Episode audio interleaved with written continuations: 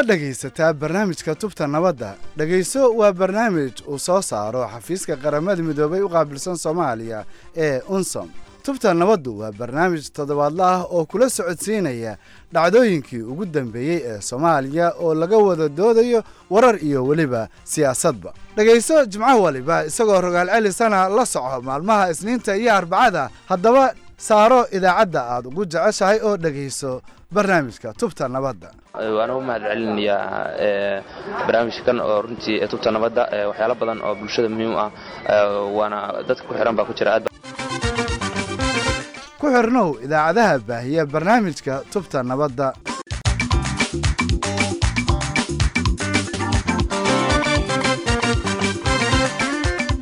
kulanti wacan oo wanaagsan. Dhegaystayaal kuna soo dhowaada qaybtii labiyo siddeetanaad ee barnaamijkani tubta nabadda. Barnaamijkeena tubta nabadda dhegaystayaal waxaanu toddobaadkan aanu ku eegi doonaa arrimaha xoojinta xuquuqda aadanaha ee dalka soomaaliya oo sal u ah ilaalinta sharafta muwaadinka soomaaliyeed qaybta hore ee barnaamijkeena tubta nabadda waxaan ku waraysan doonaa agaasimaha guud ee wasaaradda haweenka iyo xuquuqul aadamaha ee dowladda federaalka ah ee soomaaliya deeq saleebaan yuusuf. Oo ugu horreyn ka jawaabaya su'aasha ah soomaaliya waxa ay dib u habeyn ku samaysay hay'adaheeda kala duwan si loo ilaaliyo loona hormariyo xuquuqda aadamaha. Haddaba waa maxay nidaamyadan iyo sharciyadda loo maray ee lagu asaasay aad iyo aad baa umahadsan tahay runtii waa su'aal aad iyo aad u wanaagsan. Horta ficliyan tallaabada u horeysa oo muhiimka ah ay soomaaliya qaaday waxaa weeye inay hubiso ama ay dhiirigeliso in la ilaaliyo weliba la sii horumariyo xuquuqda aadanaha. Waxaa tallaabadii ugu horreysay dowladdu qaaday waxay ahayd markii la sameeyey wasaaradda haweenka iyo horumarinta xuquuqul insaanka. Waajibaadka wasaaraddan si aad ka waraysaan waxaa weeye inay ilaaliso iyo in maaragtay hormariso ixtiraamka loo hayo xuquuqda aadanaha. Muxuu ahaa sinaanta maaragtay xagga jinsiga markii loo eego xuquuqda iyo xuquuqda carruurta waxaa kaloo taas u caddeena tallaabada u dambeysay dowladdu sii qaaday in hadda la abuuray komishanka qaran ee madaxa bannaan ee xuquuqda aadanaha waa tahay faadimoy isagoo mahadsan agaasimo deeq sida uu sheegay dowladda soomaaliya waxay si weyn ugu dadaashay in la helo cadaalad iyo horumar si loo xaqiijiyo in wax laga qabto xaaladda xuquuqda aadanaha runtii taasoo ah mid u baahan waqti iyo dadaal aada u badan maadaama dalku uu ka soo kabsanayay oo hadda uun uu ka baxay dagaallo iyo colaado muddo dheer soo jiitamay. Marka si kastoo ahaataba balanyaro dhegaysano aragtida dhegaystaan ee ku aadan bal waxa uu ka rajaynayo waxqabadka guddiga arrimaha xuquuqda aadanaha ee qaran ee dalka soomaaliya. Waxaan ka qabaa ra'yi ah marka hore in asaaska laga soo bilaabo waaye xuquuqsaanka muhiimadda koowaad waa dadka haddii dhibaato loo geysto meesha wax loo qaban lahay ayaanba dhisnayn oo wanaagsanayn marka see wax looga qaban karaa marka hore waa in garsoorka la dhisaa oo garsoor habaysan la sameeya kadib aa wax laga qaban karaa sababta aan lehay waxaa waaye garsoor fiicanaan jirin. Dadaa dhib loo geysanaa maxkamada la geynaa waa la xukumaa haddana qofta la xukumay bannaanka haddana joogtaa dadka dhibanaha wax loo qabto lama arko. Aad buu u mahadsan yahay dhegaystahaasi waa maxay qaabdhismeedka guddiga qaran ee xaquuqda aadamaha sideese wax uga qaban karaan xadgudubyada ka dhanka ah xaquuqul aadamaha ee ka dhaca soomaaliya. Koleyba horta waajibaadka komishanka qaran waa cad yahay. Haddaan dul maro waxaa ka ah inay soo diyaariso ayna maaragtay dhiirigeliso dhaqan ku dhisan in maaragtay la ixtiraamo xuquuqda aadanaha in la hubiyo in ay jiraan ama in la hubiyo in muxuu ahaa siyaasadda dowladda iyo shuruucda dowladda ay samaynayso inay yihiin kuwo la janqaadaya xuquuqda aadanaha ayna ku dhex jiraan kana muuqdaan waxaa kaloo ka mid a inay maaragtay xabsiyada ay soo booqdaan iyo inay sidaas oo kale ay tahay inay soo indhaindhayaan oo u kuurgalaan meelaha dadka lagu sii hayo. Ha noqdaan kuwii la xukumay ama kuwa xukun sugayaasha. Ah waxaa kaloo ka mid a inay maaragtay ay guddoomaan wixii cabasho ah ku saabsan xadgudubka aadanaha lagu samaynayo iyo inay si cilmiyeysan oo taxadar leh ee u baaraan dadka dembiyada galay. Waxaa kaloo muhiim aan rabaa inaan taabto in waajibaadka muxuu ahaa ka mid a komishanka uu yahay inay baaraan xadgudubyada lagu sameynayo dadka nugul bulshadeena ka mid ah oo ay ka mid yihiin dadka baahida gaarka leh. Muxuu ahaa dadka waayeelka carruurta iyo haweenka. Waxaa kaloo looga fadhiya commissionka inuu soo diyaariyo maaragtay warbixin cilmiyeysan oo ay ku jirto iyagoo talooyin dastuuri ah siinaya dowladda iyo mataqaanaa muxuu ahaa baarlamaanka sidiisaba ayna u gudbinayaan baarlamaanka ama ay u sii gudbinayaan maaragtay hay'adaha mataqaanaa deegaanka east and central africa iyo kuwa internationalka ah. Waa tahay faadimoy waxaa kaloo jirta in waxyaabaha laga sugayo in guddigan qaran uu qabto ay ka mid tahay la socoshada xadgudubyada loo geysto dadka rayidka ah ee ku dhaqan gudaanba dalkeena soomaaliya iyo sidoo kale inuu ogaado xadgudubyada ka dhex dhaca hay'adaha kala duwan ee dowladda si loo soo afjaro dhammaanba. Nooc kasta oo xadgudubyaha oo lidi ku ah amaba ka horjeeda xuquuqda aadanaha ee dalkeena soomaaliya. Mahadsanid guutaale hase yeeshee aan mar kale dib ugu noqdo agaasima deeq wuxuu yahay qaab dhismeedka guddigan qaran ee xuquuqda aadamaha sideese xubnaha guddiga loo soo xulayaa? Waxaa weeye mandateka ama waajibaadka commissionkan wuxuu ka imaanayaa dastuurka sida ku cad mataqaanaa artikalka afartan iyo kow farqadiisa saddexaad b oo caddaynaya inay ka mid tahay sagaalka commission ee dastuuriga ah oo u baahan dalka in laga dhiso. Iyo sharcigii mataqaanaa loogu talagalay in commissionkan lagu soo dhiso oo isna la saxiixay may sharcigan uu qabo muxuu ah kaalinteedu waxay ahayd ugu dambayn agaasime sidee bay shacabku cabashadooda u soo gaarsiin karaan guddiga. Sideese dareenka guddiga loogu jeedin karaa xadgudubyada bini'aadanimo ee ka dhacaya dalka. Runtii waxa weeye waxaa muhiima in aan isu sheegno in commissionkan uu yahay commission runtii madax bannaana waajibaadkiisana ay ku caddahay dastuurka.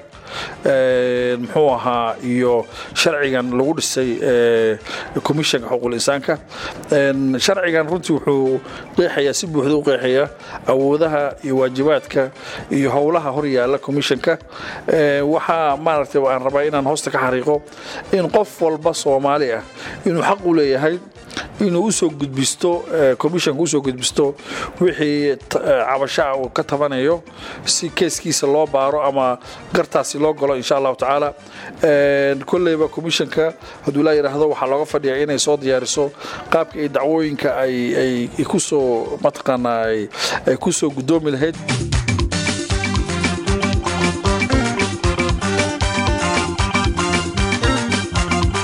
waa tahay dhegeystayaal. Weli waxaanu bartanka uga jirnaa barnaamijkeena tubta nabadda oo ah barnaamij uu soo saaro xafiiska kaalmada qaramada midoobe ee soomaaliya waxaana weli inoo soo socda qeybihii kale ee barnaamijka. Hase yeeshee aan bal markan eegno qeybta labaad ee barnaamijka oo ay marti inoogu tahay iyana christian yang oo ah madaxa kooxda ilaalinta xuquuqda aadanaha ee wakiilka xafiiska ergeyga sare ee qaramada midoobey u qaabilsan xuquuqda aadanaha. Christian waxay ugu horreyn ka jawaabi doontaa su'aal ku saabsan bal waxa uu yahay doorka qaramada midoobey ee soomaaliya ee xoojinta nidaamka xuquuqda aadanaha ee soomaaliya Thank you for the question. I think um, the mechanism I'd like to focus on today is the National Human Rights Commission. The UN is mandated to support um, human rights in the country and particularly focusing on federal and regional mechanisms. waad ku mahadsan tahay su'aasha aad i weydiisay nidaamka aan rabno inaan maanta diiradda saarno waa guddiga qaran ee xuquuqda aadanaha qaramada midoobey waxay u xil saaran tahay inay taageerto arrimaha xuquuqda aadanaha gaar ahaanna iyadoo diiradda la saarayo nidaamka dowladda dhexe iyo tan gobollada guddiga xuquuqda aadanaha ee qaran waxaan u aragnaa unug muhiim ah oo u dhexeeya dowladda iyo ururada bulshada rayidka ah. Waa ay madax bannaan yihiin balse dabcan waxa ay ka mid yihiin hay'adaha dowladda.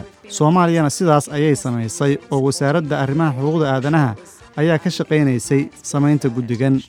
Qaramada midoobay ahaan waan ku lug leennahay howlahani tan iyo bilowgii waxaanan taageeraynay inuu noqdo mid waafaqsan shuruucda dalka.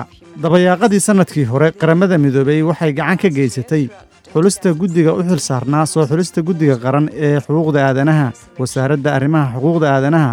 Waxaa ka go'onnayd xulista guddigani iyo sidoo kale in shuruucdu ay noqdaan kuwo waafaqsan shuruucda caalamiga ah. Qaramada midoobey way sii wadi doontaa inay taageerto nidaamkaasi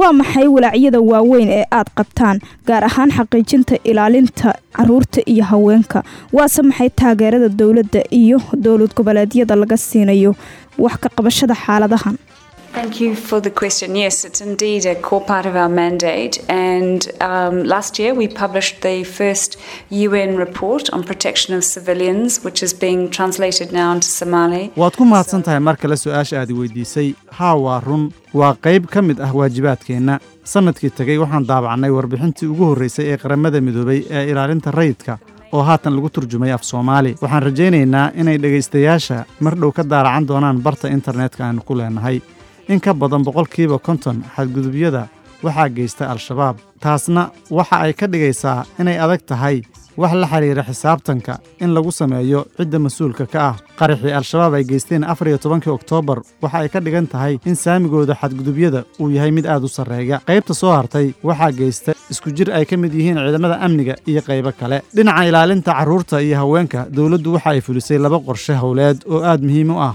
Qorshe howleedka koowaad wuxuu wax ka qabanayaa askaraynta carruurta halka kan kalena uu yahay mid la xidhiira dadka baahiyaha gaarka qaba. Dhinaca haweenka sida ay muujinayaan tirakoobyo la sameeyey waxaa badan xadgudubyada dhanka galmada ee loo geysta haweenka gaar ahaanna kuwa ku nool xeryaha barakacayaasha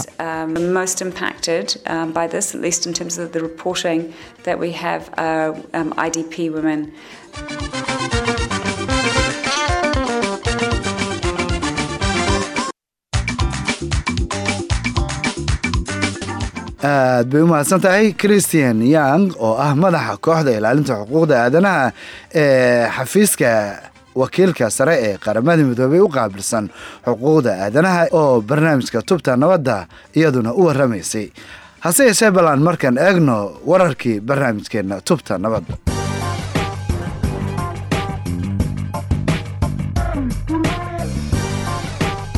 dowlad goboleedyada galmudug koonfur galbeed jubbaland iyo hirshabeelle ayaa sheegaya inay ku guulaysteen horumarinta hanaanka ka jawaab bixinta abaaraha ka jira deegaanada kala duwan ee hoos yimaada maamulkooda. Wakiilo ka kala socda afarta dowlad goboleed ayaa shir looga hadlayo sii xoojinta wax ka qabashada abaaraha kaga qayb galay magaalada muqdisho iyagoo isku raacay sidii iskaashi buuxa ay uga samayn lahaayeen wax ka qabashada arrimahaasi. Dowladda federaalka ah ee soomaaliya midooda yurub iyo hay'adda i o m ayaa toddobaadkii hore bilaabay mashruuc ilaa kun dhallinyaro ah oo dalka dib ugu soo laabtay loogu sameynayo sidii ay u dhexgeli lahaayeen mar kale bulshada soomaaliyeed.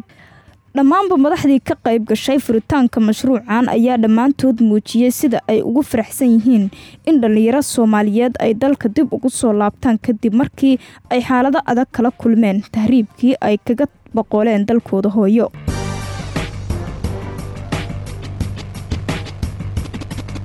waa tahay dhegeystayaal markanna waa qeybteennii madadaalada barnaamijkeena tubta nabadda. Waxaa barnaamijka maanta marti noogu ah oo nagala qeybgelaya fanaanka da-da yar ee caanka ah ee maxamed kabal. Haye maxamed. Waa mahadsan tahay guutaale waadin salaamay adiga iyo faadumo iyo dhammaan dhegeystayaasha sharafta leh barnaamijka tubta nabadda. Heestan idiin cayaari lahaa waa heesta la yidhahdo dib maad soo noqon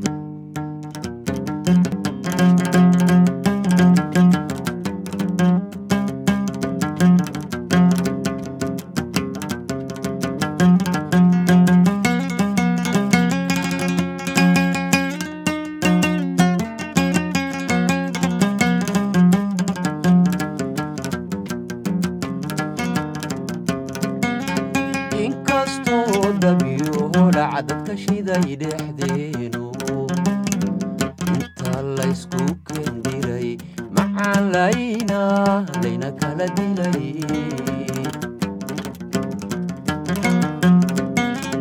inkastoo dabiyoho lacdad ka shiday dheh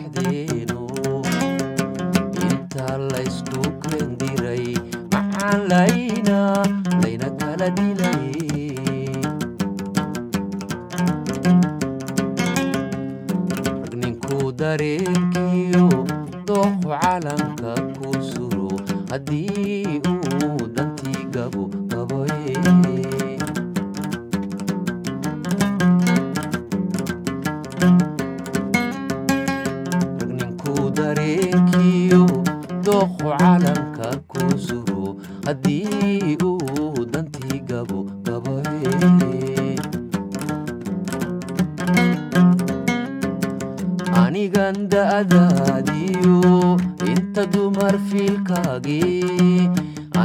anigan da'daadiyo inta dumar fiilkaagii caawa dunida joogtaba kugu doorsanaynine dib maadigu suu noqon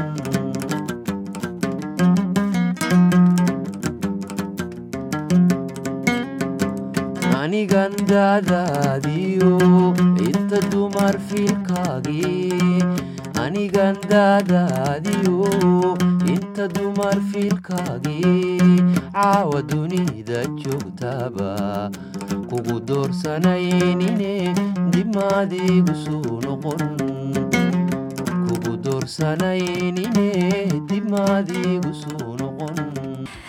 waxaan filayaa in aad si weyn uga hesheen welina ay dhagihiina ka sii guuxaysay heestaasi macaan ee uu nagu luuqeynayay fanaankeenna maxamed kabanle waxayna gabagabiya gunaanadba u ahayd barnaamijkani tubta nabadda oo toddobaadkan mar kale ay halkan idinkala socodsiinayeen cali maxamed guutaale iyo anigoo ah faadumo sheekh cabdulaahi aadan fadlan noo soo gudbiya aragtiyadiina. Adinkoo noogu soo hagaajinaya. Bogga aynu facebook ku leenahay ee tubta nabadda ha yeeshee. Markan u diyaargarooba qaybtii ugu dambeysay ee qadadka taleefanada ood naga soo wici kartaan taleefan nambarada idaacadaha barnaamijkan aad kala socotaan. Soo gudbinta barnaamijkan waxaa gacan ka geystay xafiiska qaramada midoobey ee soomaaliya ee unsom